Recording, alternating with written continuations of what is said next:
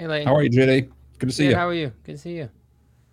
So, what is going on, ladies and gentlemen? This is the Complete Centers Guide Live edition. So, thank you all for tuning in. Thank you, Dr.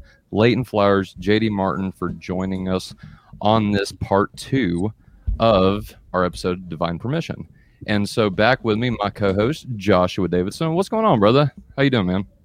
I'm doing good, man. I'm actually having a really good afternoon. I had a walkthrough with one of the vice presidents of the mission and made a really thorough list of all the projects that I need to project forward for the the, the next year and the years coming. And uh, it, it was a day that felt like progress. Even though we all we did was walk around and talk, we were really thorough, and it was something where I feel like we established a lot. So actually, I have, I have a I have a really good feeling about today. Yeah, I'm I'm excited to have both JD back on for this part two and joining us Dr. Leighton Flowers. So what's going on, guys? JD, how's your week been going, man, since the last time you was on? It's been going good. Thanks for having me on. God is good. I'm gonna uh, preach at a homeless shelter coming up here in a few hours. So excited to talk to uh, Leighton Flowers and then go try to save some souls. Absolutely. Like so we've got three. This is our first of three. Josh and I are going to do an episode later on the radio and then I'm going to do an episode with Jeremiah Body and Brandon Davidson on Mormonism and how to evangelize and just getting into a little of their theology, you know, where you can go to within the Bible uh, to discuss different types of things and hopefully, you know, lead these people to God because every in this day and age, just seeing, I hate watching the news to be honest, guys, but just seeing little bits and pieces that I do, like at work or whatever, it's scary. It's getting intense out there. And I think in this time anyway, we need Jesus more than ever. And so, but we're going to be discussing a little bit more about divine permission today. So, Dr. Flowers was doing, you know, you released a couple of videos on divine permission. So, kind of give us a, just a taste of where you're coming from, if you would, Dr. Flowers. Um, just your perspective. How does it differ than JD's? Um, and just, yeah, how, how does that all work from your view? Well, uh, as far as how it compares to JD's, I might let JD speak to that more yeah. more so than me because I'm not sure exactly where he stands on all the on the perspective. But uh, I did listen to your last podcast, and I, and I actually agreed with a lot of what JD concluded with regard to compatibilism uh, as being a form of determinism. Uh, and determinism, in, at least as far as I can tell, doesn't allow for the intervention of God, um, the permission of God, in any real sense of the word. Um, I understand that Calvinists sometimes use the term intervention or permission. Um, we've heard people like James White and others talk about God thwarts their will or he restrains evil uh, using the word allowing and permitting. But what is he allowing, permitting, intervening into if he is determining all things by means of a sovereign decree? It, it, he seems he, he would seem to be intervening into his own decreed will, thwarting or permitting his own decreed will. Using Jonah, for example, uh, Jonah wanted to run to Tarsus. He did not want to obey the command of God. Uh, why didn't he want to do that? Well, on Calvinism, God decrees whatsoever comes to pass, which would include the desire of Jonah to run. And then God steps in, intervenes using a storm and a big fish to intervene to thwart that which he decreed Jonah to want to do. That, that just doesn't seem to compute with me. Now, maybe I'm just not bright enough to get it, um, I, I, would probably conclude that I'm just not bright enough to understand it. H- had it not been for conversations I've had with men like William Lane Craig and others on the same topic when it comes to theistic determinism, because this is the quandary of theistic determinism that even uh, William Lane Craig talks about a, a, a, sense of vertigo setting in, a dizziness that sets in with regard to the, the deterministic worldview and how we are to practically live our lives in a world where we are supposedly uh, determined or decreed by God to do every single thing we do, including every single thought, action, desire, everything is is in accordance with the divine sovereign decree of God. Uh, and therefore, the term permission doesn't seem to fit that worldview. And so, what the Calvinists seem to have done is to create a category in which they can use the word permission, um, but it really means to cause. And so, uh, and I read articles from uh, Calvin himself referencing Augustine, who ultimately comes to that conclusion that permission really is the same thing as to cause, uh, which is very much in line with what Jonathan Edwards talks about. He, he, does, he says it's not bare permission. And when you begin to press and look into what he's saying, what is he saying? He's saying, well, God is permitting what he has decreed to take place. so what's the point in even speaking of him permitting? Of course, if he's decreed it unchangeably, he doesn't need to permit it. The decree is sufficient. You don't have to say he permits what he decrees. It's just redundancy that I think causes confusion and maybe placates those who are insisting that they don't want to make God the author of sin, don't want to blame God for moral evil and those kinds of things, and using the same vocabulary that we have, but uh, applying really a different dictionary as far as the, the definition of the terms sure. does cause people to kind of, you know, go along with it, uh, maybe for a while. But I, I think when those of us start recognizing what they're saying and calling them out on it, eventually they're going to have to either change their language or people are going to come to understand what they really mean by it. Mm-hmm. So let me ask you this just real quick because I think JD and I don't honestly I don't know where I stand on this, but does Calvinism inherently teach or or does it have to presuppose determinism in the sense that every single thing is determined, um, including our desires, wants, wills, all these different things? Is that inherently Calvinism, or is there different forms of Calvinism in that sense? It is Calvinism qua Calvinism, meaning it was John Calvin's form of Calvinism. Cal- John Calvin was a theistic determinist, and so are the leading Calvinistic scholars. Um, all of the philosophical scholars that I'm aware of, anyway, who promote Calvinistic theology are compatibilistic or theistic determinists. Sure. Um, and so, if if you're going to use that label, I think it probably needs to comport with the philosophical, you know, issue of uh, you know, um, compatibilistic Calvinism. But sure. Uh, but I understand there are men like Kokol, uh, JD may fit in this category as well, and others who do uh, affirm libertarian freedom of the will to some degree, at least. Um, but at the same time, hold to some of the basic Calvinistic uh, doctrines. Um, and and I I honestly don't. I, I my brain can't wrap around that. I, I've tried desperately tried to understand what? how Here, that fits, and I cannot. Can, can I ask something for uh, just just for the sake of clarity? Because we're basically what what you just restaged was was very succinct. It was pretty much what we went over on the last episode, which is that's a great yeah. recap for anybody that missed it. Um, but but but in general, one of the things that uh, that that Tyler and I have discussed, because I agree with you, Doctor Flowers, on a lot of this, and, and um, the the thing for okay for, for the for the sake of bringing out the the clarity and the, and what you call the point of the point of contention, right? The the thing that that we're actually disagreeing on is ultimately where does the permission fit in Calvinism, and let's say in the free will side, what has God determined? Is there something about you and your person and all that that God has determined as part of, let's say, his decree or his own decisive intervention or uh, uh, interaction with reality? When he made you or me individually, I believe that I have free will, but I do believe there right. are things about me that I did not electively engage with to make happen. They're just part of my person. Do you understand what I mean? So what what God what did God determine on your view, on the free will view that I share with you? what did God actually determine? Where, whereas we believe the permissive will would be in allowing us to have a freedom of the will. We're the source of our decisions. But what did God determine? Well, God determined to create us as free agents. Uh, he created He created us in the image of God. He created us with human responsibility, the ability to reason, to deliberate. We're different than the animals in that regard. Uh, he created us with a conscience that's able to discern right from wrong, according to Romans 1 and 2.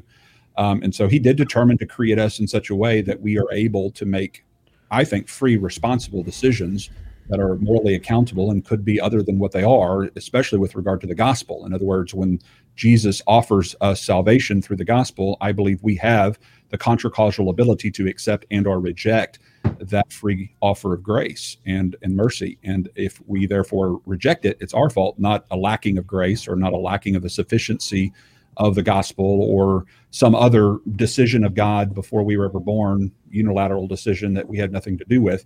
I, I, I, don't think we can put it off onto God that way. I think it has to come back to the the agency of man as the reason for their unbelief in order for them to truly be without excuse, as as mentioned by Paul there in Romans 120.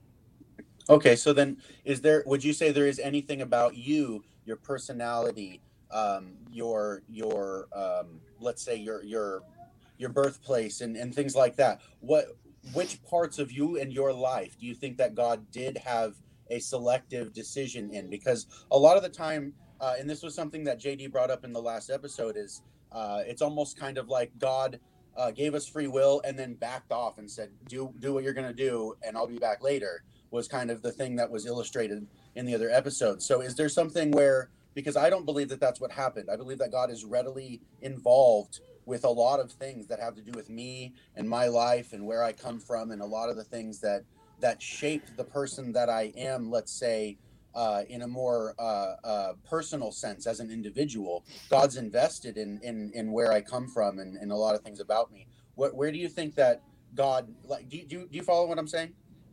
Yeah, I, I, mean, I think of Acts 17. I don't have it on in front of me, but he, he talked about he, how he determines boundaries and numbers of days and these kinds mm. of things. I mean, my my you know uh, you know a lot of the personality traits and things you might say god gifted me with this ability or that ability or you know you know gifted my daughter with the ability to sing for example or you know whatever else that you may say that god has gifted us with but gifting us with something doesn't mean that he has determined how we will use the gifts he gives us obviously and so ah, there's a okay. sense in which you could say that god has determined to give us certain capacities but that we're still responsible for how we use the capacity he determines for us to have. Um, the, and there are things I believe within time and history that God has determined that will take place, like the crucifixion would be a good example of God intervening within time and space in such a way as to ensure right. crucifixion of Christ and the redemption of sin uh, the hardening of Pharaoh to bring about the first Passover in the same way that he hardens yeah. Israel to bring about the second Passover. There are definitely things that are of God. The inspiration of Scripture is of God, but that's why it's distinctly of God. If everything's of God, oh, then it's okay. not distinct, you know. And so, yeah. So let me let me, let me jump in here. If you don't mind, yeah. uh, I haven't said anything. Yeah, it's okay. I was getting no, so, to bring you on, JD. So no, it's fine. So people accuse me of of misrepresenting uh, the non-Calvinist view or, or, some. Now, of course, the non-Calvinist view is huge.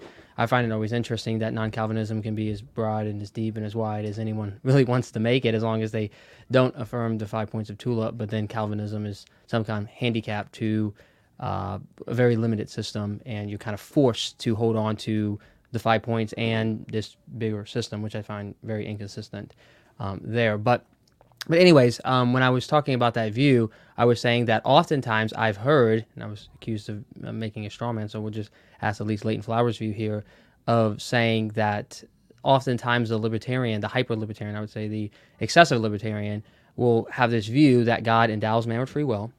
All right, He creates a world, and then I believe Leighton Flowers, you like to quote the verse that He has given this world to dominion. He's given humans dominion over this earth. All right. And then so now this seems to be the answer for theodicies. Why is it that this little girl gets raped? Why is it that this person over here has a, a, skin disease? Why is it that this person over here is getting mugged and God's not intervening? And it seems to be the answer is often quoted by C.S. Lewis is saying, well, if God gave you free will, he can't intervene every time you're about to do something bad. Otherwise, that is not giving you legitimate free will. If he's going to give you abilities to do good, he also has to give you abilities to do bad. And hence, this is the, the theodicy of um, of why these bad things happen. And so, to me, what I call that, it sounds like to me this is a partial deistic view.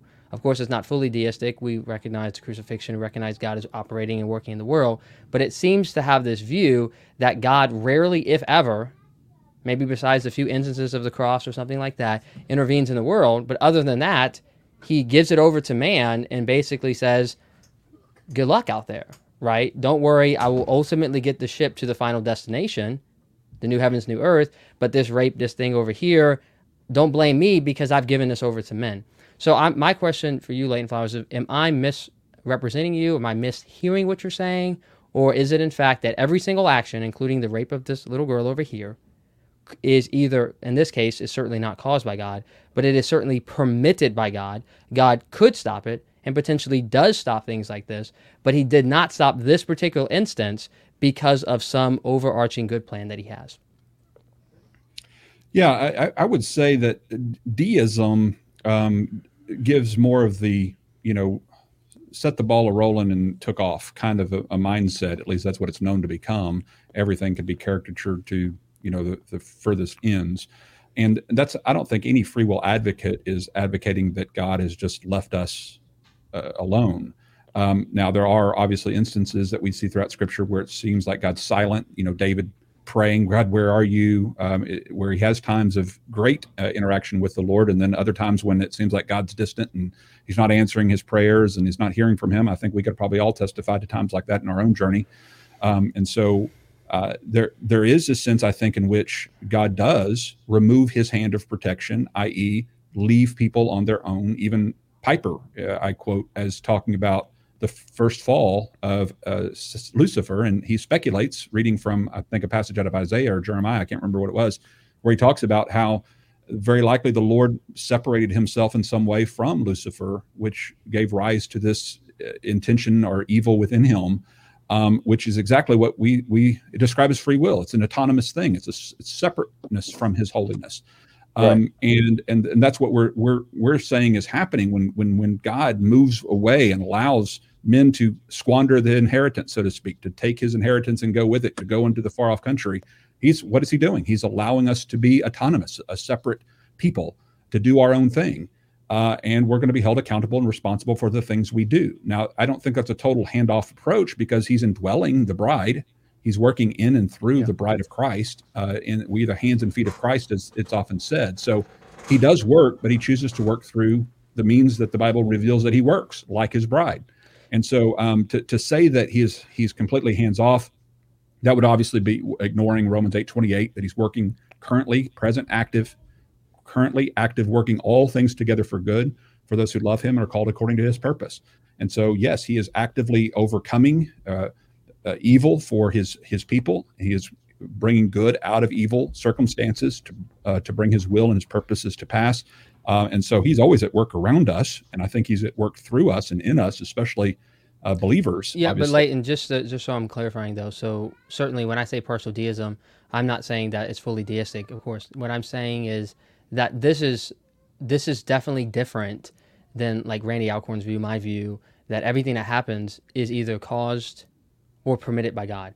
That's everything. That's meticulous sovereignty, right? Every last action, every last deed, all of those things. And by the way, I mean sovereignty as in the dictionary definition of sovereignty. That means in control. That doesn't mean cause. That's why I distinguish it from cause and permit. But every single thing. So I just want to press you, Leighton. So that little girl right now who's being molested, right? And, and by the way, just just so the listener, those who are listening know, when we talk about the molestation, things like that, that sounds real emotive and mean. But uh, just so to, to, defend JD, there, he's using the worst things that we can think of in our, you know, in our vernacular, sure. and so that that's yeah. something we talk about oftentimes in philosophical discussions. Yeah, this this comes up. I'm not trying to be trying to yeah. be insensitive to that horrible act. The, the, whole point is that it's so horrible, right? right. Um, that action, can God is God permitting that action for some morally justified reason that is specific to that action? Or did God just simply give man free will and what you're seeing is simply the consequence of that? Right? He gave this horrible person free will over and this person is simply just acting upon that and God is just simply saying, you know, this is the consequence when men go wrong. But don't I'm not permitting this general action. I've kind of given this umbrella permission over human beings, and then this is the result of what's going on here. Does that make sense? Of what I'm asking? Yeah, and and honestly, there there's a lot we don't know with regard to how all of that works. But I think th- what the problem is in the English language when we use the word permit, sometimes the word condone or to um, uh, somehow approve of uh, comes through in that in that in that vernacular. And I, I think Calvinists are pretty quick to say, no, God's not condoning, approving of molestations. Um, so when you talk about permitting, what what is what is it that you're talking about? Are and that's why I think some theologians and philosophers are cl- quick to say he does not intervene for whatever reason. He does that's not fine. intervene. That's that's exactly what I mean. It. Mm-hmm. Um, he obviously uh, doesn't condone it. He obviously detests it he obviously speaks out against it. He obviously says a man will not be, uh, God will not be mocked. A man will reap what he sows. So the molester will reap what he sows. Sure. Um, he will be held accountable. God will bring justice. God will bring all things to rights. Uh, and so uh, we, we can hold on to that. Now we like immediate just, just, just justice now. I mean, we want it now, and we want him to step in and stop things now because right. in our finite reasoning and the way we see things, um, we we we're not very patient, and we don't want God to to wait to bring justice to sure. evil. Um, and that's where I think that we're blind in the Deuteronomy 29 29 sense, where we do wish God would intervene more uh, in our time and, and immediate, but but to recognize we do believe He will intervene and He will do yeah. what's right and He will bring justice. It may just not be in our time. And so, so when you, people say, "Why doesn't God intervene?" We always say, I always reply and say, "He he does, and he will." That, that he just doesn't would, do it do, time. Do you think? Do you think it might be useful then to say permission in the free will view would be withholding intervention? Yes. Yeah, but I, I agree with that. I guess what I'm what I'm trying to yeah. press in on is that again, it seems that I, I don't know if you're uh, where you're coming at this Leighton Flowers. I'm, I'm still kind of confused because we we're both agreeing that God has given man uh, meaningful choice, as Randy Alcorn likes to say. He's given man contracausal abilities to do certain things, and at certain times, he does intervene. Right? You do agree that the Bible does give accounts where God does intervene. You think about Abimelech; he tried to rape Sarah, and God said that He prevented him. So God has not clearly not signed off some kind of rights to humanity that I'll never intervene with human behavior. He absolutely does do that. Um, I think the promise that you quoted already in Romans chapter 8 that he works all things together for good for those who love the Lord implies that he intervenes. If something is going to happen to you that actually won't work out for your good, God has a whole army of angels and other means to prevent that. And I think that is what God does. In fact, that's what we pray for, right? If I say, God, uh, please, uh, traveling grace, traveling mercies, I'm sure, Leighton Flowers, you've asked for traveling mercies. What are you really asking for? If you're not asking for God to intervene for some possible danger and then answer your prayer, He were to prevent something that otherwise would happen. Right. Even in James, it says that you have not because you ask not. So we have a God who certainly intervenes and interacts in, in all of our behavior. But but again, I think that I certainly have heard, and I don't know if you hold this view or not, certainly have heard this view that man is given basically free roam around the earth.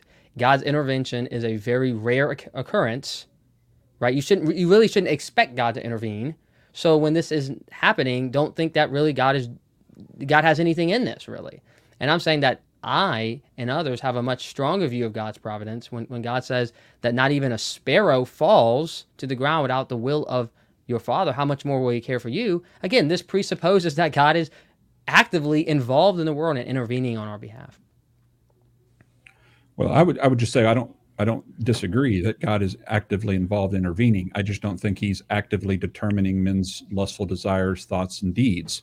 And so mm. there's a sense in which, uh, on the deterministic side, God uh, can and does at times, as was mentioned, intervene to stop something that he doesn't want to happen because it could uh, intervene in his the lineage of Christ, for example, or something mm-hmm. of that nature, to where he intervenes to stop a particular rape, rape or molestation or something of that sort because of a particular plan or purpose that he has entailed. But I think Plantinga, um, one of the well-known philosophers, does a really good job explaining that if you know where's the line drawn that where God can step in because if if he uh, stopped all molestations and all rapes, then then we would be complaining that he didn't step in and stop let's say, um, stabbings. Okay, well, maybe stabbings need to be taken out. So he needs to step in and stop stabbings. Um, and then we'd say, oh, well, he stopped stabbing. So he, need, in other words, no matter how far the evil went, we would always be wanting to know why hasn't God stepped in to intervene to hmm. stop whatever it is that that that, that particular world wants to see stopped. Yeah, all the way back um, to our intentions and our desires. Yeah, exactly, exactly. But I, I don't think determinism fi- defi- uh, finds a better answer. Uh, in other well, words, I don't, I don't, I don't think. I just don't think determinism finds a better answer. I don't think determinism finds a better answer either. But but he, when a when a, a, a person comes to me as a pastoral ministry and says, "Why did God allow my stepfather to do those things to me?" I'm not going to give the answer that you just gave. I don't think you're going to give that answer either in that in that moment. I don't think you're going to say. I don't have any problem simply, with the answer that I, I hope you wouldn't. Um, I hope you wouldn't give the answer that God has simply decided that He is not going to stop fathers from abusing their children because if He stops that, then where's the long drawn? Is He going to stop all stabbings and all of this and all of that? I, I don't think that that really answers the question. And and ultimately, as opposed to He He purposed and caused it for his own glory? I mean, no, the, no, not purposed and explanation. Caused it. If I, okay, I never said purpose point, and caused the, it. The point is, I know you don't, but the the two views are determinism versus libertarianism. Either you're on one side or the other. If you believe yes. with libertarianism, then you need to be answering this question with us, not opposing the answer that I'm giving. And so what I'm saying is that if I'm explaining to a, a father who's had a rape daughter or something of that sort, it's horrible, and he's asking me for a hmm. philosophical answer, and he's asking right. me those particular questions. Obviously, if I'm in a situation where he's just now going through this, I'm not going to get a philosophical discussion with him and just interject that kind of stuff. Right. But if he's coming to me and asking these kinds of things, then obviously I'm going to tell him exactly what I believe is true. And, yeah. and I don't believe um, that my answer is is a uh, something that I should shy away from. I don't have to be ashamed of it. Whereas I do think the determinist answer would be something I would be very uh, cautious to want to try yeah. to tell that God somehow causally determined it for the greatest glory of His own goodness. Yeah, no, I, I definitely, I definitely agree with you, Leighton. I just think that there is another view in the middle of those two views, right? That there is God caused your father to do this, and God simply has decided not to prevent fathers, which seems to be patently false. That God does, in fact, stop people from doing wicked things, and we have accounts in the Bible, and we pray for God to do that all of the time. Mm-hmm. So I think in between those two positions is no, God did not cause your father determinism. And God did not simply just give the keys over to man, extreme libertarianism, but there is a view in between that says that God permitted this for some ultimate good outcome. And when you get to God, how, he, how is he will have, what we believe? He will have an explanation. Go ahead.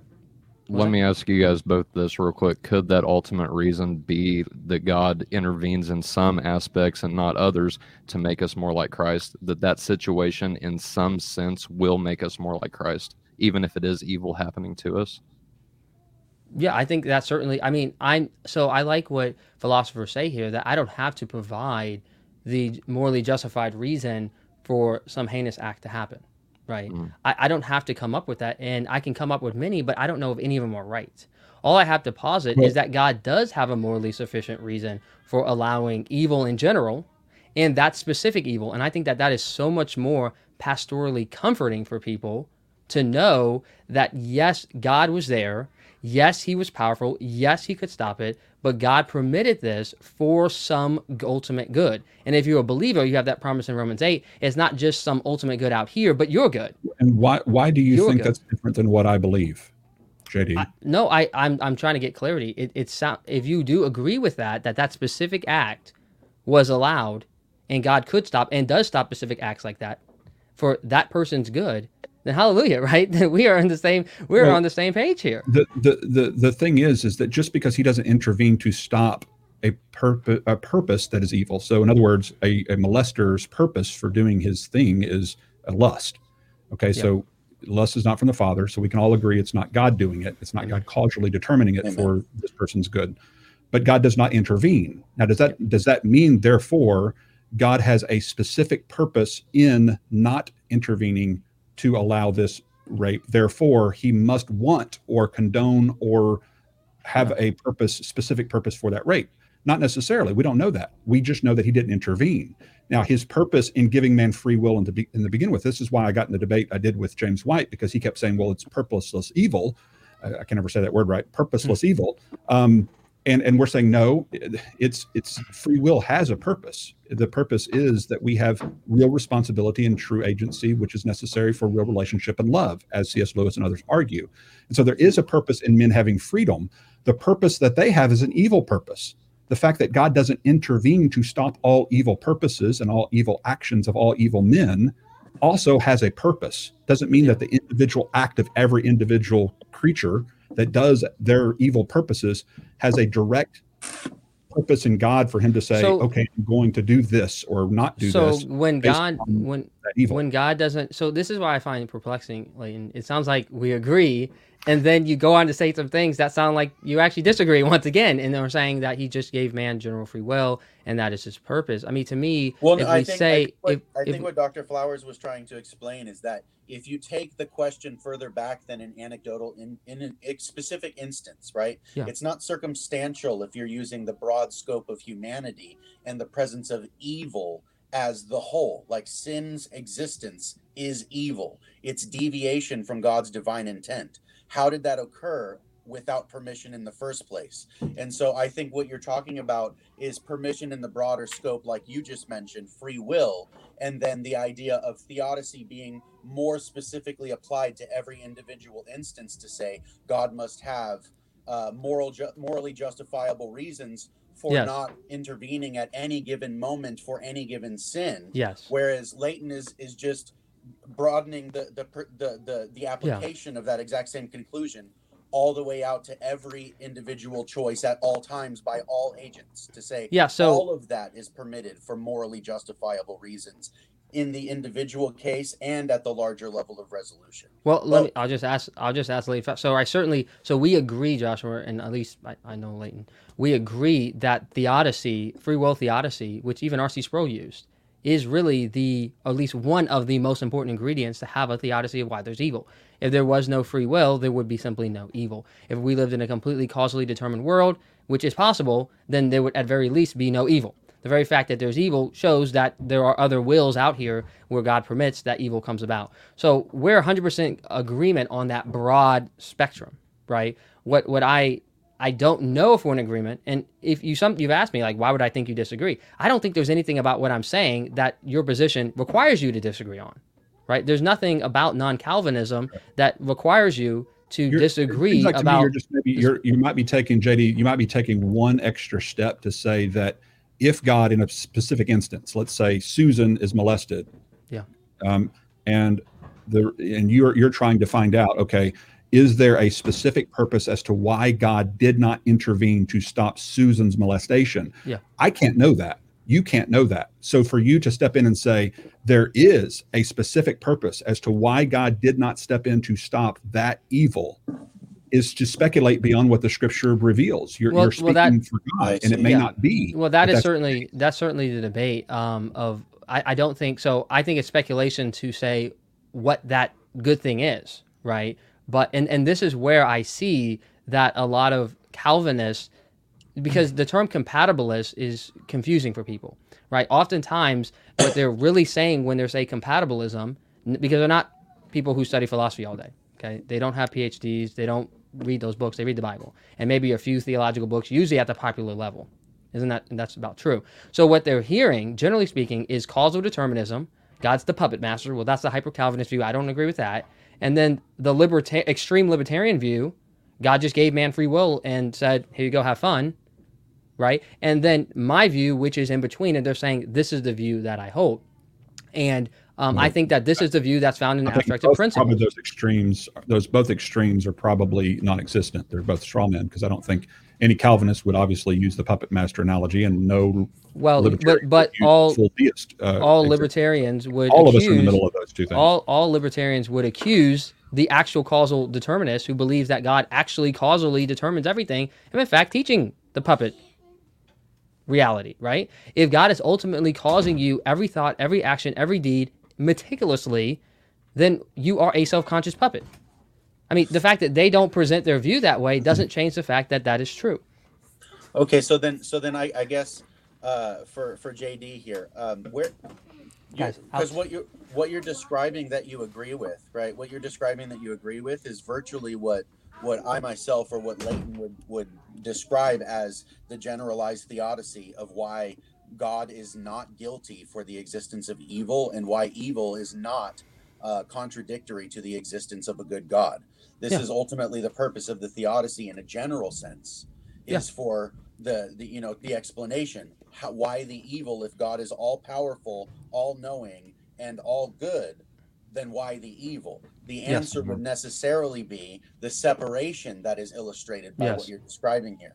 So then, how far does right. that how far does that separation go in terms of your application of things? Because uh, it, it's not necessarily the case that we can say anything is more or less reliable because most people that are in that category think of it this way. It's like there are a lot of people who are uninformed about most of what we're talking about and that doesn't yeah. make what they believe any more or less reliable. They're just no that's true. Th- that's so absolutely true. not knowing better isn't isn't necessarily a good no. thing no, I don't I think, I don't think Josh. that to get more more more clarity on on where you think the line necessarily draws because you have said that you you you apply a form of compatibilism to the scripture when you're interpreting in order to arrive at your conclusions or at least support the conclusions that you have arrived at and if i'm yeah. misunderstanding that no. I, i'm misunderstanding that but i do remember you saying that you agree with a form of compatibilistic freedom as defined okay. by compatibilism, the greatest desire at any given moment present in your will. You so let me let me give let me that. let me give some clarity, Joshua. Um, so you're right. It's one way to say, well, those those average uh, Calv- Calvinists I'm talking about who misunderstand the term compatibilism and think that compatibilism means God's sovereignty or divine meticulous sovereignty is compatible with human free will and mm-hmm. um, moral agency, right? That these people you can just pat them on their head and say, "So sorry for you." You really don't understand any better. But but the reality is is that these are people who are Christians that are, are born again believers mm-hmm. that are convinced of the five points of, of Tulip, and that's why they ascribe to Calvinism.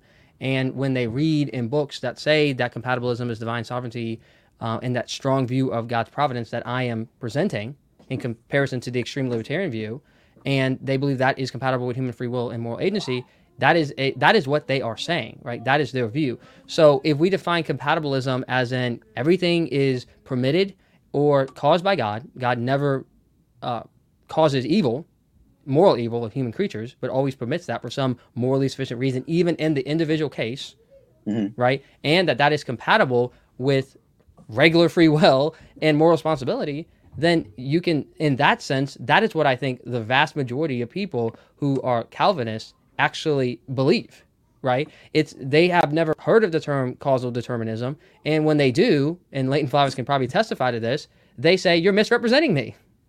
right? They're okay. saying that you you're misrepresenting my view, that you don't understand my view. You're trying to make me say that I believe in hard determinism, and then you have this weird conversation Let, where you try to explain to people me, what these terms actually mean.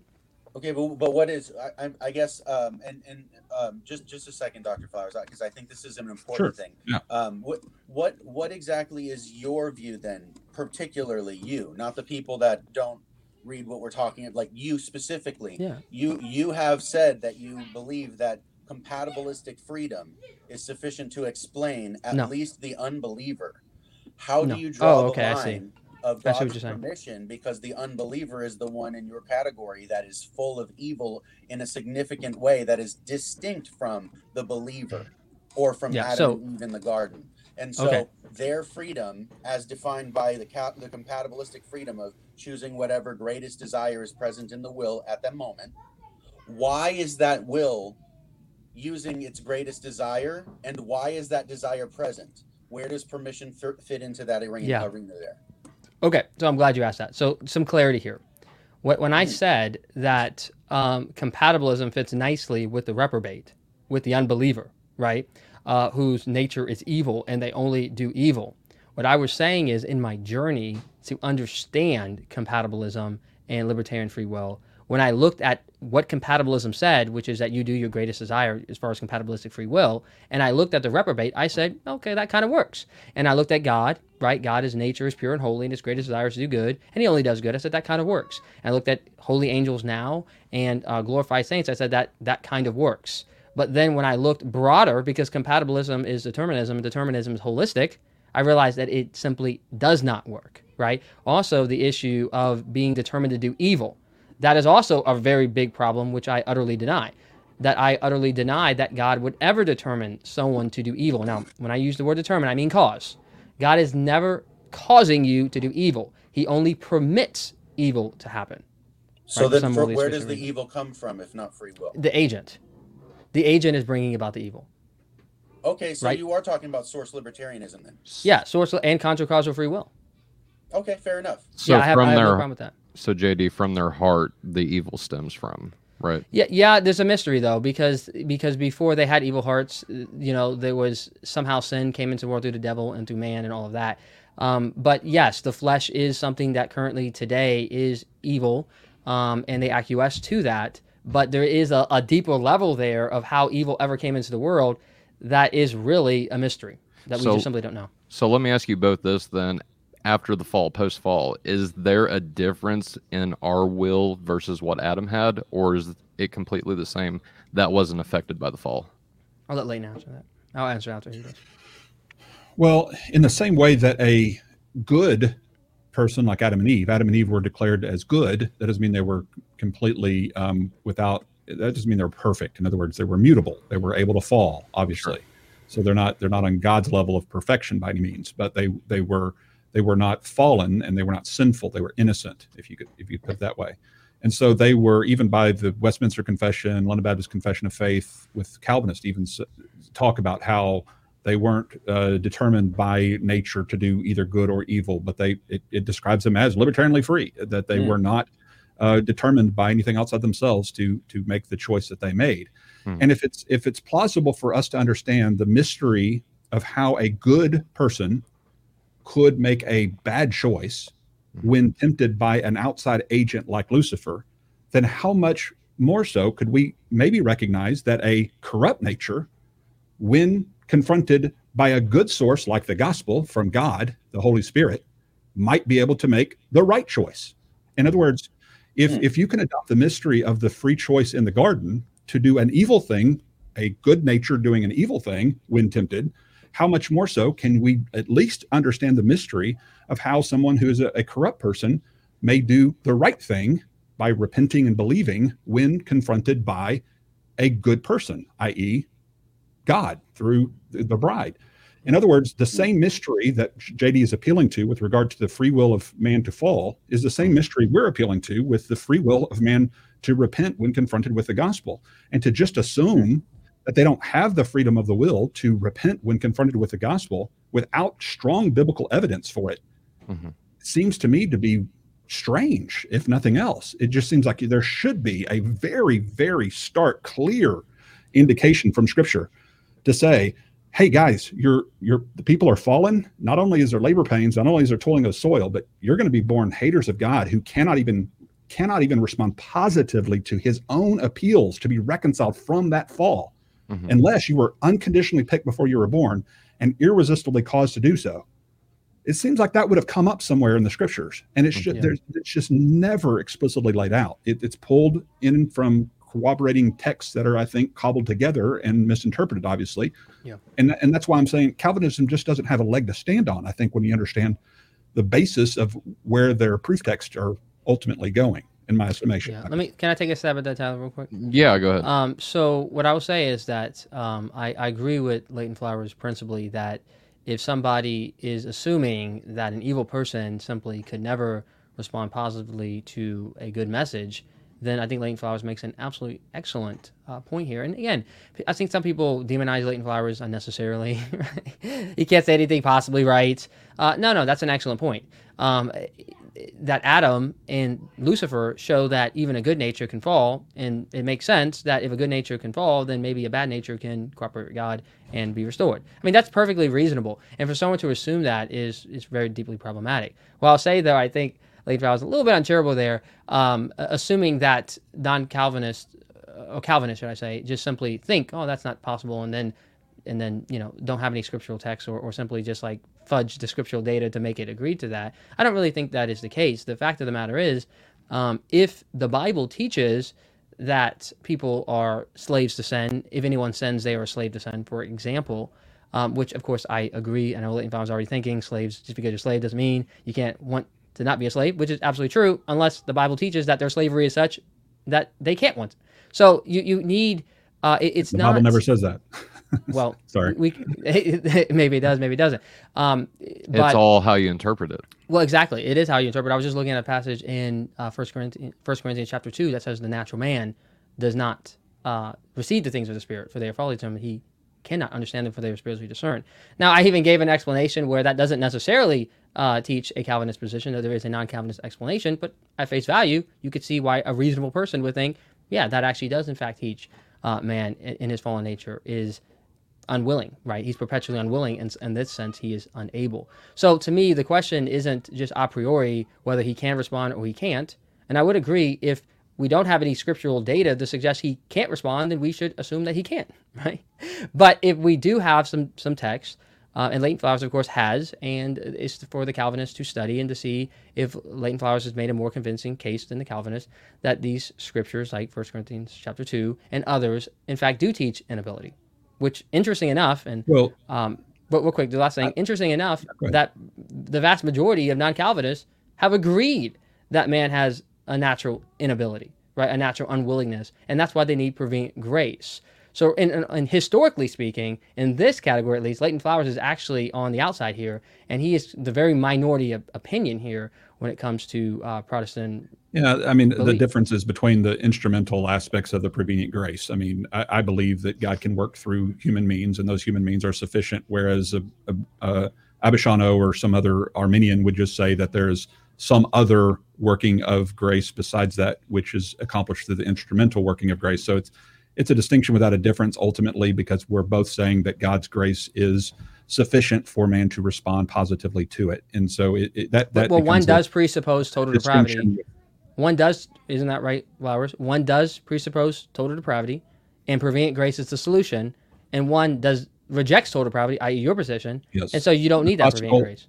Yeah, the classical Arminian uh, which Arminius was raised in Geneva underneath Calvinism, he does presuppose the concept of total inability from birth, i.e., you cannot respond positively to God without some kind of inner ontological change of nature, partial regeneration. Roger Olson refers to it as those kinds of things. Well, no, but even the regular Arminian, though, the idea of prevenient grace makes no sense. Why do you need a grace before salvation that opens your heart and enables you to believe if you already have the ability to believe. So, I mean, all you don't have the ability to believe you something you have not heard. How will they believe in one whom they've not heard? As but that's true for every message. That is an inability. So we do all have an inability to be saved apart from the truth being revealed. And but that's, but that's not what they. You, that's not and, what they mean. Let me let me finish.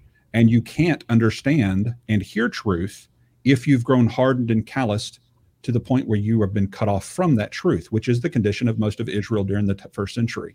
And so many of the Arminians and Calvinists, in my estimation, have adopted this worldview where they take passages uh, which are obviously, in my estimation, about people who are hardened and calloused, have ears but no longer can hear, are ever seeing and never perceiving, that's not a condition from birth. It's never spoken as a condition from birth. It's always spoken of in regard to Israel, who has grown calloused and hardened and is now being cut off and blinded in their rebellion. And so when you assume that that's a condition from birth, as the classical Arminian and the Cal- Calvinist does, then yes, I'm going to call you out on it. But that doesn't change the fact that both of us, Arminians and provisionists, believe that the grace that God provides, whatever it may be, is sufficient for the the lost person to respond positively to that grace. We yeah, may we true. may disagree as to instrumental factors and ways in which God's grace is revealed, but but, but Leighton, but, would you would you? It seems to me though, because I, I want to pick up on this. Uh, I picked up on this. You said that you cannot respond to a message that you don't hear, and that's an inability. Well, yeah, I agree. Right. right? Obviously, you can't um, be coming to my house for a dinner that I'm invited you to if I haven't invited you yet, right? That you haven't yes, but if you invite me, but if you do invite me, is it intuitive for you to believe that I have the ability to respond to that invitation? Of course it is. Just or like you Paul, provide or said, you provide the means with prevenient grace. You provide the means alongside of the invitation. But all I'm saying right. though is but, when but when Arminians is, when when Arminians say that there's prevenient grace, they mean much more. I just want to represent them fairly. They mean much more than you need a message to respond to. They mean that you have this sinful nature that's inclined toward evil that needs to be overcome by God's grace. And without a special them, means of God's of grace. Believe, yes, some of them believe that, and they are wrong to do so. Um, because but, Paul's what and, and just just to get this out, when Paul asked the question, how can they believe unless anybody somebody preaches to them? The implicit answer is they can't. Amen. But if they do preach to them, then they can. That's the implicit answer and and there's the assumption that oh if someone preaches to them they really can't hear it. They really can't spiritually see it. When that is actually the inability to see hear and understand in turn is not a condition from birth. It is a condition of someone who's grown hardened and been cut off in their rebellion. Yes but every, that that scripture that that scripture every, that you quoted you're absolutely right. How can they hear unless someone is sent right? Of course that you cannot respond to a message without hearing it. But there's other texts like john 6 it says all that the Father draws. No one can come to me unless the Father draws him. And so, and, and what's the that, means? And what's the means by which the Father draws men? Well, if part of that is part of that the is world. the Holy Spirit that goes and convicts the which world of sin, down, righteousness, and down, judgment. Which comes it comes down, down in conjunction after he's raised up, which he says, "When I'm raised up, I will draw all men to myself." So, what does he do when he's raised up? He's raised up and he commissions the gospel to go forth to all yes. people, to draw all men to himself, baptizing them in the name of the Father, the Son, and the Holy Spirit. That great commission doesn't happen until after Calvary and he ascends. Yes, but the Holy Spirit send the ministry to draw and the Holy Spirit to draw and the bride to draw until he's ascended, until he's raised up. Yeah. So are you like so, so are you just just to get some clarity here though? So are you saying that the Holy Spirit did not draw anybody until after Pentecost, because that that is radically different than my my my theology, and I think most Arminians' theology that would say the Holy Spirit's been drawing people to the gospel from the beginning, right? That there's never Jesus, been a time the Holy Spirit wasn't drawing people. Jesus, while he was down from heaven, had a chosen few that he revealed himself to. He did not entrust himself to all of them, James chapter 2. But he hmm. spoke to them in parables, lest they see, hear, understand, and turn, so as to be forgiven he only revealed his identity to a select few, all Jews, all the, to be his apostles. He spoke to others in parabolic language, saying, Eat my flesh and drink my blood. He kept them in the dark. He revealed it to the babes, the fishermen, the no names, and hid it from the wise and learned. Mm-hmm. The gospel doesn't even go to the Gentiles until after the white sheet is let down and Peter has his dream and he goes to Cornelius and Paul is called to minister to the Gentiles. Mm-hmm. Right. Until then, it's only going to the Jews. It goes to the Jews first and then to the Gentiles. He grants repentance first to the Jews and then to the Gentiles by sending them the message of repentance. But, so but like David in the Old Testament, was he drawn? Elijah in the Old Testament, was he drawn? Were the people in the by, Old Testament yeah, drawn by, by, the Holy by the Holy Spirit? By revelation, by yes. Not by the Holy Spirit, are you saying? The Holy Spirit uses means of revelation, doesn't he? Here, get, let me uh, let me let me intervene for you for a second because uh, this is, um, I, I, think I think we're getting on a rabbit trail about total depravity. Um, okay. the, the, initial the initial question is ultimately about, um, you know, the, the idea of divine permission in the ultimate sense and in the particular sense. Okay. Um, total depravity ties into that because when we talk about the unbeliever, that will remain an unbeliever in the Calvinistic system, it is because God, as as as I believe you're you're going to say, JD, withheld intervention for those people. No, no, no. Then how did then then no. I'm confused. I utterly reject that. How how then would would you would would would it be insured? What no, God doesn't. You're saying it's insured. I, I, guess you, what I'm asking. When you say insured, depravity is the condition of of every human being from the moment of conception and their unable to do what? No. Okay, so total depravity is a description, not a cause, and that's very important to understand. Uh, otherwise, you get. No, I'm asking when does the when does the depravity begin? Is it at the well, moment? the, the depravity. Jesus said, "If whoever sins becomes a slave to sin." So, so with the doctrine of original, with the doctrine of original sin, and I don't want to get lost in that because that's a real rabbit trail we don't have time to get back to. Is I believe that everyone participated in the sin of Adam. Right, right? and so I'm asking. That's not what I'm asking. I'm yes, but I'm saying the depravity, the, the depravity, begins as, when you sin. Is something that you are born with, right? No, I don't. I don't like that. I don't like that term because again, it sounds like you're trying to make total depravity a cause instead of a description.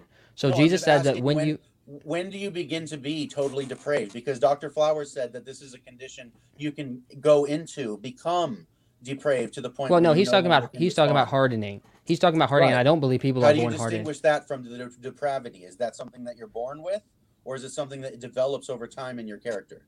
Okay, so what I'm trying to what I'm trying to answer, Joshua, is Jesus said, "Whoever sins is a slave to sin."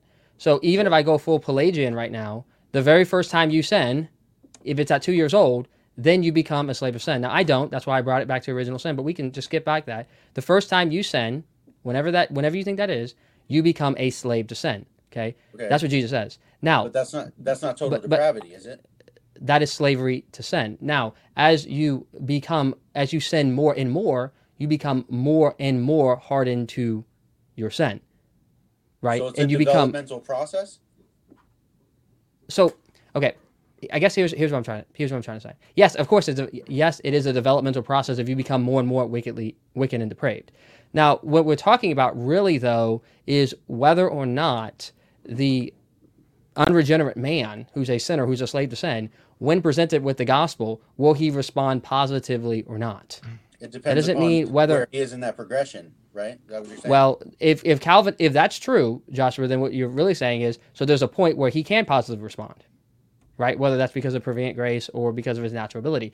If that is true, if a single person positively responds to the gospel um, in that unfallen condition, then Calvinism is completely unnecessary. Unconditional election is completely unnecessary and, and, and, and false. And it's false. What I'm saying is that for Calvinism to work at all, it has to be that somehow, and this is where the mystery comes in. I know Leighton Flowers don't like mysteries, but somehow you have to have everybody reject the gospel that they could have otherwise believed in. Okay. And, and and once that step happens, that's why God now has anthropomorphically a decision to make. He can condemn all humanity for their sin and rejection of Jesus, or he can decide to, at this point, unconditionally elect some and woo them over, give them extra grace, ensuring that these people will believe. So then, is that something that they're born with, or is it something that develops over time? Their sinfulness? What? No, their inability to believe. No, I think I don't. When I say their inability to believe, I'm describing someone's perpetual stubbornness. I don't see these people as being blind people who cannot see, deaf people who cannot hear. What I see these people as stubborn people who close their eyes to what they do see. And that is the gradual okay. process that Leighton Flowers is talking about of hardening, of going and closing your eyes. You see the light, but you stubbornly close your eyes because you refuse to come well, to the light unless you're evil. Let me let me summer, yeah, go ahead. Go ahead, brother. Let me um, just ask you this, guys, just real quick. How hard does a heart have to be in order to think the gospel's foolish? Because First Corinthians says 118 says that those who are perishing, the gospel or the message of the cross is foolishness to those people. And so my question is for both of you guys, how hard does a heart have to be in order to think the gospel is foolish? Because I like your analogy going to JD's party Dr. Flowers. If you thought that was a foolish choice, though, you wouldn't go. And I think that's what JD's saying is that in our natural state, we yeah. think the gospel's foolish. Well, if you look at First Corinthians, he's comparing the wisdom of the world with the revelation from God. Okay. Mm-hmm. So those who rely upon the wisdom of the world, like the Corinthian people were known to do, they will deem the cross as foolish. Therefore, you should listen to the wisdom that's from the Father, that's revealed by God, not the wisdom of the world. He's not saying that all people naturally, without any control, because they're born with his nature and they just have to stubbornly reject the gospel. Uh, they can accept the Quran and all of its weird claims, and Mormonism and all its weird claims. You can accept all these other weird claims of the world, but you can't accept the claim of the gospel of Jesus Christ and the cross of Calvary. Why? Because of a natural condition you were just born with, uh, because of the fall of Adam uh, Adam sinned, and all of us were born with this uh, this description, as JD wants to call it. He wants to just call it a descriptor, not a cause. Okay, what caused us to be born with that descriptor, if not the decree of God? Mm-hmm. if not God deciding that when Adam sins, all of us will be born with this um, innate stubbornness that will not only be uh, addicted to sin, but unable to even confess that when He brings us the law and the gospel, calling us to reconciliation from that addiction to sin. Mm-hmm. And that's where that's where I, I just think Calvinism goes too far by by taking away, in my estimation, the blameworthiness of the man by suggesting that they can't do anything about it. That this is a condition they were born into. They were either elect or reprobate from birth. They either have the this innate stubbornness that they really can't control because of the nature they were born in, inherited from Adam, or they're given this new nature, which is removes their stubbornness to cause them to want to come to Christ and and how JD thinks that that's not just the same determinism as the compatibilistic determinism that everybody else is uh, affirming, I don't know. I don't understand how you can hold to the T of Calvinism and the I of Calvinism, well, and even the U of Calvinism for that matter, because you have to have the election in there uh, as the choice of God. Um, that you you've got you're born this way according to tor- total inability, and you're reborn this way according to irresistible grace. The I. That's the T in the I of Tulip. Mm-hmm. That is for all practical purposes, compatibilistic determinism.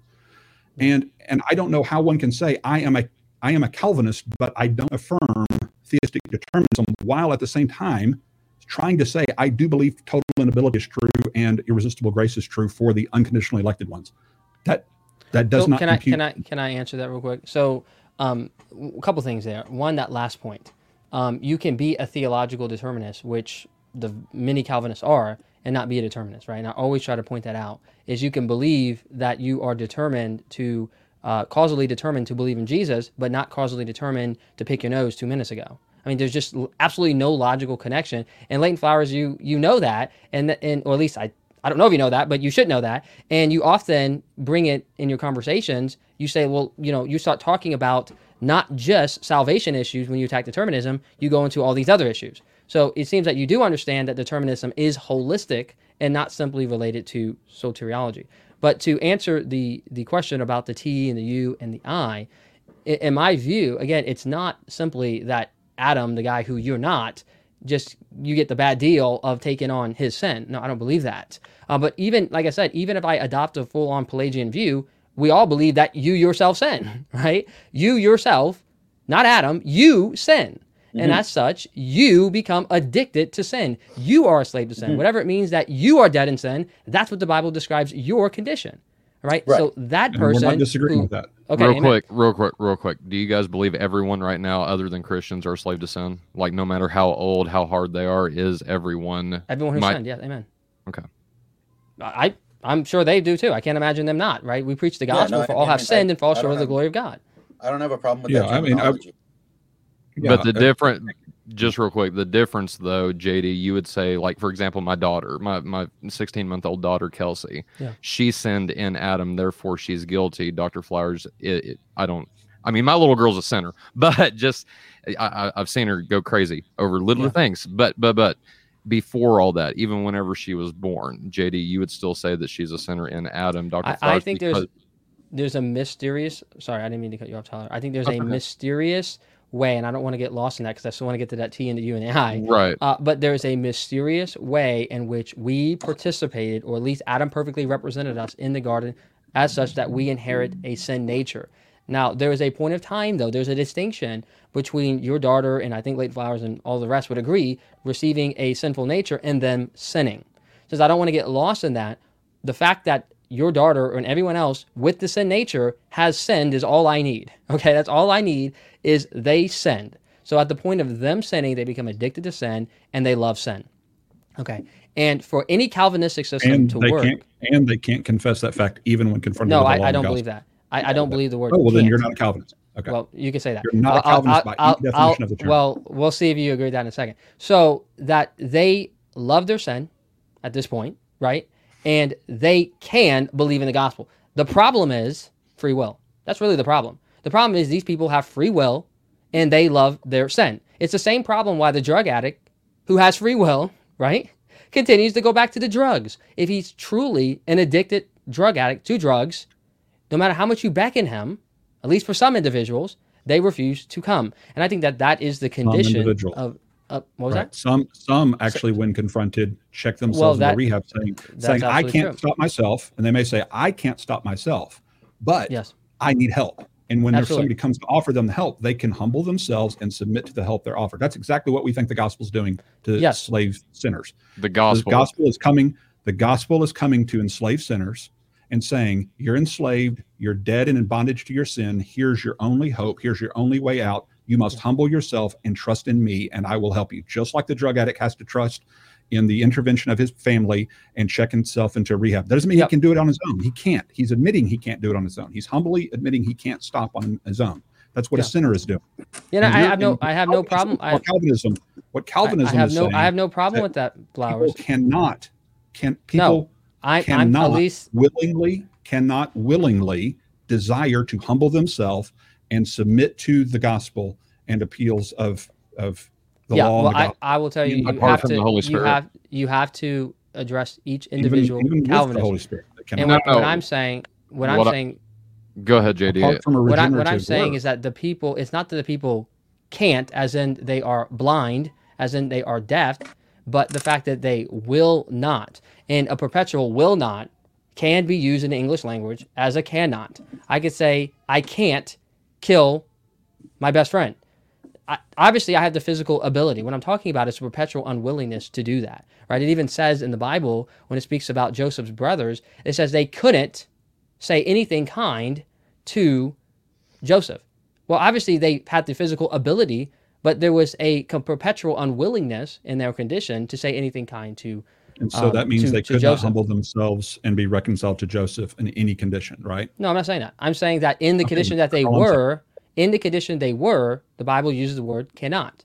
And it's clearly a metaphoric usage of the word cannot right. to have a just strong like, sense of will not. They just would like the not one do who that. Remains, just like the one who refuses to listen to the Spirit call and the gospel uh, and yeah. stays in their, their state of unbelief cannot uh, be saved and they cannot understand the truth of God's word. If they refuse to listen and learn from the Father, they can't understand Him. They can't grow in Him. They can't they can't understand get, get the meat of the word, whether a Christian or not a Christian, like you mentioned in First Corinthians.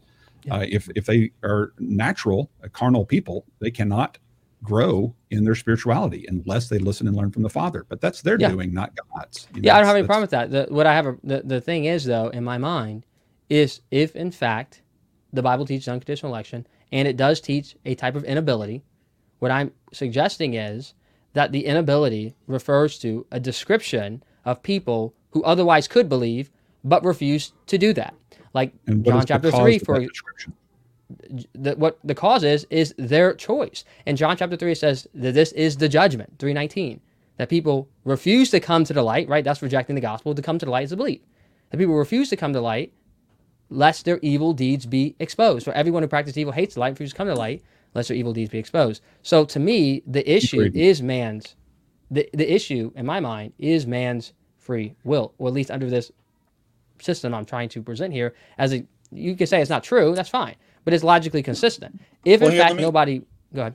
Let, let me ask you this, I guess. Um, it, when you when you say and, and by the way, we're we're at, at an hour and five minutes, just so you know, JD, because yeah, I, I saw that working with that. Uh, yeah, so fine. I just want you to be aware of that. Uh, I don't want to like you know blow over that. No, I have I have a little more time. Yeah. Okay. Um. So so I I think when when we start talking about uh, analogies or allegories for what we're trying to convey, uh, we often get kind of caught up in individual instances of, of what we're talking about rather than where the analogy is really supposed to be helpful. Um, yeah. I think I think when you say um, that, because what you've described so far and what you've agreed with so far in this episode is not compatibilism. It's been the source libertarianism yeah. that Leighton and I both agree with. And mm-hmm. so you've basically gone outside of, of the, the normal realm of, of what an exhaustive decree under the Calvinistic worldview would normally look like. And it's kind of separate and distinct from that. It's unique. Okay. So I'm acknowledging that about you, right?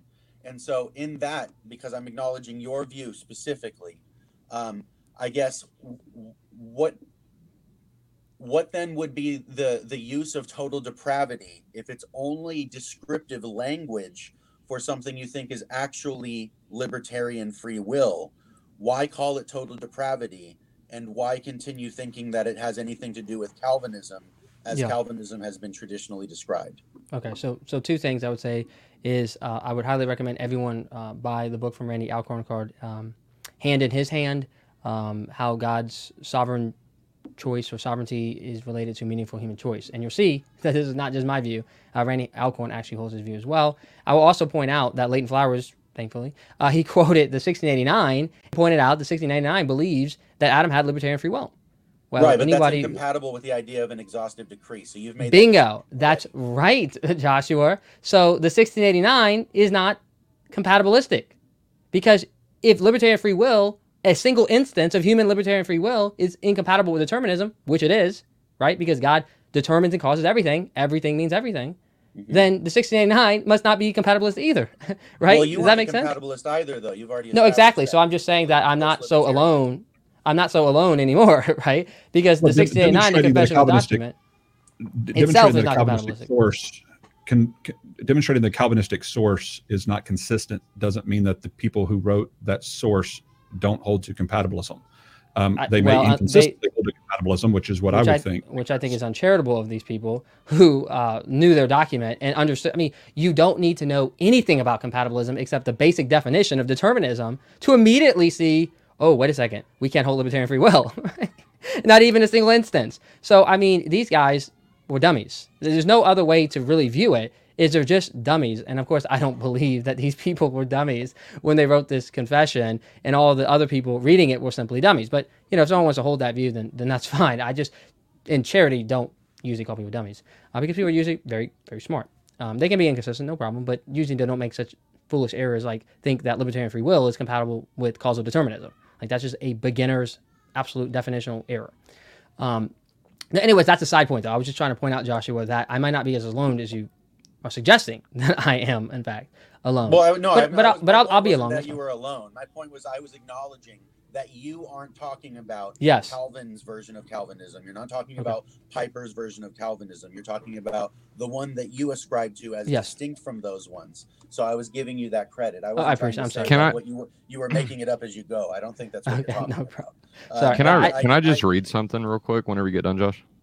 Oh yeah, yeah, that's fine. Um, I, okay. my my question was more so why why is the total depravity that you just described? Yeah supposed to be attached to the total depravity that any other Calvinist would be ascribing to. If you think it's just a descriptor for people who okay. freely chose not to believe in God, whereas Leighton and I believe also that those are people who freely chose yeah, not to believe do, in God, and it has nothing to do with their ability or inability. It was their choice. Yeah. Tyler, do you still want to read that, or can I answer that? Yeah, go ahead and answer it. Yeah. So the the reason I uh, I, I think that I go a different direction um, is because I take very seriously what Leighton Flowers is saying. Now, Leighton Flowers is not the first person to bring this up. By right. no means, people have been saying this for a long, long time. All you got to do is think think about this, right, and immediately recognize. Wait a second. How could somebody command someone to do something they have no ability to do, right? And then get mad right. about them for not doing it. I mean, that is utterly mind-boggling. Um, and and you look at the scripture, and the scripture teach that people are condemned for rejecting the gospel. It's not simply uh, to add a heap condemnation. I mean, Calvinists believe in the well meant intention, the well meant offer, right? Because there's so many scriptures that teach that this is well meant, that God well, really does do. not I'm, desire. I'm, asking specifically about you. That's what yes. I'm saying, not Calvinists. Yes, well, they do that. So that's, that's right. But I'm saying I take for anybody else right now. That's that, yeah. That's not what I was saying. No, I get that. But I'm just saying though, if you take that seriously, you I think every Calvinist should take that seriously, right? To think about commanding someone to do what they utterly can't do and they get mad about them for not doing it and saying actually that's the reason that you're going to hell is because you didn't do what you couldn't do. Right? I think you get into all kinds of serious problems when you run into that. But I think that if John 3, 19 and 20, anybody can pull up that in their Bible if they want, is taken literally. You don't have to. There's other ways to explain that. That's fine but if you take that literally, then that would teach you don't need people unable, right? What you need people is unwilling. That's all you need. All right, you need is not, unwilling people, not un, no. But here's guys, the thing, though: no, if listen, every listen, listen, listen, every compatibilist I know says it's it's their unwillingness. It, every that's what compatibilism is. They're unwilling because of the nature that they were born with that's exactly what JD has been arguing. He just he, he wants to separate himself from no, I'm not saying that. Compatibilism, because it seems to me, at least, JD, forgive me, but it just seems to me you're trying to separate yourself from the deterministic aspects of Calvinism while still adopting the very thing that you say you're trying to distance yourself from. But I'm, not, I'm not, saying that, Leighton. I'm not saying that their nature. all of these guys say that that people are choosing willingly to, to, reject the gospel that they are that they, they they want to reject the gospel that they it's it is their yes, choice. But they're they're mixing choice. that. All they're mixing that, Leighton. They're, first off, Bignon, I can never say his name. As other people point out, is yeah, yeah. very deterministic. I mean, he, he's a philosopher. I'm not really surprised by that, and I don't mm-hmm. claim that philosophers who know determinism are actually this deterministic, right? That, that's never been my claim. I've admitted that. Paul Helm, very philosophical, very deterministic. Uh, us more moderate Calvinists call these people hyper Calvinists and crazies. But but that's a, a whole different discussion. To me, you keep reading into my statement, even though I desperately say not, that their nature forces them to reject. And I keep saying, I don't think so. No, I think I said, they just. I said forces. I said that their, their nature born in such them. a way that they will always want to hate and reject the gospel. Yeah, they're determined. Every compatibilist I know says that. I'm saying it, you don't need that. It's determined you, by their nature. It's determined by the inborn nature. That's what's determined by, which is in accordance with what God has decreed for them to have from birth due to the imputed guilt of Adam on them. That's no, but I, I don't think any of that is necessary. All I think what's really necessary, it's just not necessary. And just, and, and uh, yeah, really, it's just not necessary to say that, right? All we really need is 100% of people unwilling to believe in the gospel. That's all you actually need. Every every compatibilist says that. Every one of them. You need. Well, yeah, I agree that they agree with that principle. That's what I'm saying, though. All you actually need to kick the system off with total depravity. All you need, because the whole system of total depravity, the, the, the cash value of this is nobody will believe. Isn't that true? The cash value is nobody will believe, therefore, unconditional election. Therefore, because we do know people believe, me, you, all of us, right? Believe. I'm going to go preach to people because I hope that there will be people who believe. We people do believe. And so then, because total depravity is believed, then you have unconditional election that he selects people to believe because they otherwise wouldn't. Mm-hmm. But my foundation is not under determinism. My foundation is a libertarian free will position, right? Right. So then, then you the, have. That, I think that's I think that's where it falls apart though, is because the the idea of 100 percent 100 percent of people will not choose the gospel is obviously not accurate if 100 percent of people don't choose the gospel. That's not the world we live in. We do live in the world where people do choose the gospel. And you acknowledged earlier that the ones who don't could have because they didn't have an inborn inability unless yeah. you were just misspeaking by saying it that way. No. Let me let me ask you real, a question, Josh. Real, just, real quick, Josh, um, because Josh and I have to be on the air in about 15 minutes. Um, oh, so let's yeah. start yeah, let's start winding down a little bit. JD, I'll let you answer that. Dr. Flowers, I will let you have the last word, and then we have got to bounce to do a show about Josh. What is our show about tonight? You want to tell people who's listening if they want to tune in, kqqradio.com. Uh, basically, our show tonight is going to be about um, the the practical implications of uh, our, our spiritual walk uh, based on the, the, the account of Jesus's arrest and his trial and his experience as he descended from uh, his ministry down into the uh, the crucifixion, and uh, sure. that's going to be something that I think is going to teach us a lot about self discipline, denying ourselves, dying to ourselves, and things like that. It's going to be uh, a little bit a little bit less philosophical than this one. yeah, a little bit more practical. So JD, I will let you kind of keep two, yeah. three minutes if you could. Sure. Um, Dr. Flowers, I'll give you the last word on about the same thing, about two or three minutes, and then we will go. I want to thank you guys real quick just for joining us. We're going to have to have, I mean, to me, just real quick, it sounds like there's a lot of agreement on permission uh, on the divine permission side, which thank God, thank God for that. It sounds like where the difference is is really, and if you guys wanted to, we could focus on this at a previous or at another episode unconditional election. Does God choose and then somehow effectuate sinners to come to Him? Right. I think that that should be a discussion between all of us. Um, if, if we do uh, determinism again, I think Chris Date would be an awesome guest to have on um, because we, we, were talking about this, and Chris's uh, basically Chris's definition of compatibilism is this, and this is what I was wanting to read earlier. God predetermines everything we do, and yet we can be held morally accountable. That's his definition for compatibilism. Uh, but JD, like I said, I'll let you uh, have that in about two or three minutes. We'll finish with Dr. Flowers. And again, thank you guys so much for uh, doing this. I really appreciate it. Yeah, yeah. Sure. So, um, no, I appreciate Leighton Flowers uh, talking. I understand. uh, I appreciate him talking. I think I got some clarity uh, from some of his positions, and Good. hopefully I, I didn't misre- misrepresent him or over talk him or anything like that. It's just we try to talk as much as we can in the little time we have. That's uh, right. But, but, he's he's a god man. I really appreciate him. Uh, to Joshua's point, we again we don't have really time to get into this, Joshua. But I, here's what I think that you believe. I think you believe that everyone could have responded positively to the gospel, and that universalism could have been a state of affairs right? I, I think you believe that. And I think you believe that everyone who didn't believe in the gospel could have responded as well. So let's say there's, you know, I think it's about 90 10, about 10% of the population responds, 90 reject. But let's say you go up to 50 50. Well, it could have been 60 40, 70 30, 80 20, and so forth and so on. Well, the question is could it be, could only 1% of the population respond to the gospel and 99% reject? Is that possible? I think it is. I don't see why it couldn't be. And the reverse is also true that 99% of the population could have believed and 1% reject. Well, if 99 could have believed and 1% reject and, and vice versa, then could 100% believe and 0 reject? I think you would say yes. But if that's the case, could 100% reject? And then you say no, because that leads to compatibilism. no, it's, it's philosophically possible. I just yes. don't think that that's the world we live in. Th- that's fine. That that's all. That's all I wanted, right? Mm-hmm. As long as you grant that it's philosophical, po- philosophically possible without being deterministic, you granted my position. That's all. That's all I'm saying. And so okay, the question is, okay. yeah, exactly. The question is, why do I believe that? And we don't have time to get into that. But then that's where all of the Calvinistic proof texts come from. It's a scriptural argument, and it can be knocked down scripturally. I don't come to this philosophically.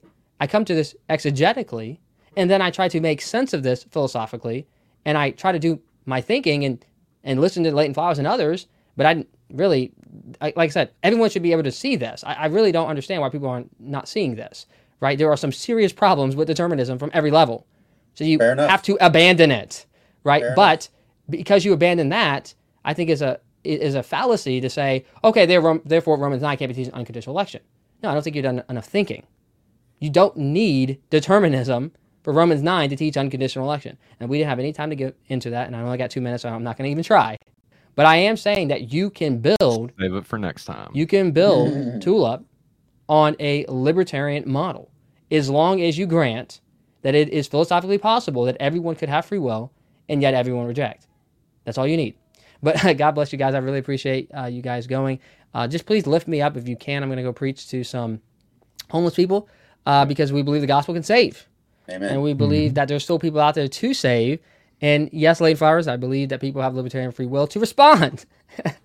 and I believe that God, no matter what, I don't need to know anything about Calvinism to know if I go out and preach, there'll be people who respond, praise the Lord, and I will hopefully see these people in heaven one day. So God bless you guys. Thank yeah. you for having me on. Thank you, JD. Well, and, and I'll say I, appreciate JD's uh, demeanor. He's always been a kind, loving, humble uh, interlocutor with me, even though we disagree on some points. I, I, do get frustrated a little bit by some of his his perspective because it does seem inconsistent to me. But um, you know, Calvinists seem inconsistent to me, to me also, and so do some Arminians. So that's just the nature of these kinds of discussions. He always handles himself very well in these kinds of discussions, and I, I appreciate that about him. That's a fruit of the spirit in his life, I, I think. Um, and and he's I've he's demonstrated where he's come on and said ah, I was wrong about this or I should have done this or he he he shows fruits of the spirit which I think is commendable in discussions like this. But I, I think it goes back to why do 100% of all people respond negatively to the gospel? Why? What is the answer to that? On Calvinism the answer to that is original sin which is by divine decree now, I don't know how JD gets around that. That's probably where my confusion is, is when you come to the why do 100% of people always say no to the gospel? Why would God send a gospel appeal to people where 100% of people would say no to it? A percentage can say yes to the Quran, a percentage can say yes to all these other weird world religions, but a percentage can't even, not even 1% of the people can say yes to Calvary. Not one. Why? Because God, for some reason, I, he created mankind with something in them, I don't know what it is, that makes them always say no to the law and the gospel, the Bible. That to me doesn't compute. And again, it could be a lack of my own intelligence. I admit that. It could be a lack of my own ability to understand where JD is coming from. I admit that. But when it comes down to why do you believe 100% of people would always reject the gospel unless they were unconditionally elected and irresistibly graced? then then really there is no difference with the distinction that I can tell between what JD's promoting uh, by trying to hold on to libertarian free will while at the same time holding on to this concept and idea that 100% of people will always reject the gospel for some reason he never seems to uh, lay out. And that's not fair for me to have the last word on that because i'm sure he would like to be able to to rebut that. And so uh, I, I will I will gladly come back on or maybe have him on my program or something where he can get uh, equal time to to reply to that because I think that's really where the, the debate lies. As can't far do as that to me, Leighton. You can't just say that and leave. JD, let me ask this, JD. Can you do it in under like two minutes? No, no. It, it's fine. You let no, no. Not that get, good, huh? We'll have, we'll have, hopefully, Lord willing, we'll have another conversation to, to have that. But I'll just yeah. leave everyone to conclude that I'm absurd and uh, this view is just retarded. So that's we love why. you, man. We love you. So, and no, I love you guys. Thank you so much again for uh, joining us, tuning in, and Dr. Flowers, JD Martin. Thank you guys, especially for uh, joining us for this discussion. Again, if you guys are still watching, keqqradio.com, Josh and I will be on there at 7:03 p.m. to discuss practical Christianity not the philosophical si- uh, side this time, but practical. How do we live our lives, sanctification, all that fun stuff. So join us there. See you guys. Thanks, brothers. Thank you. Thank you.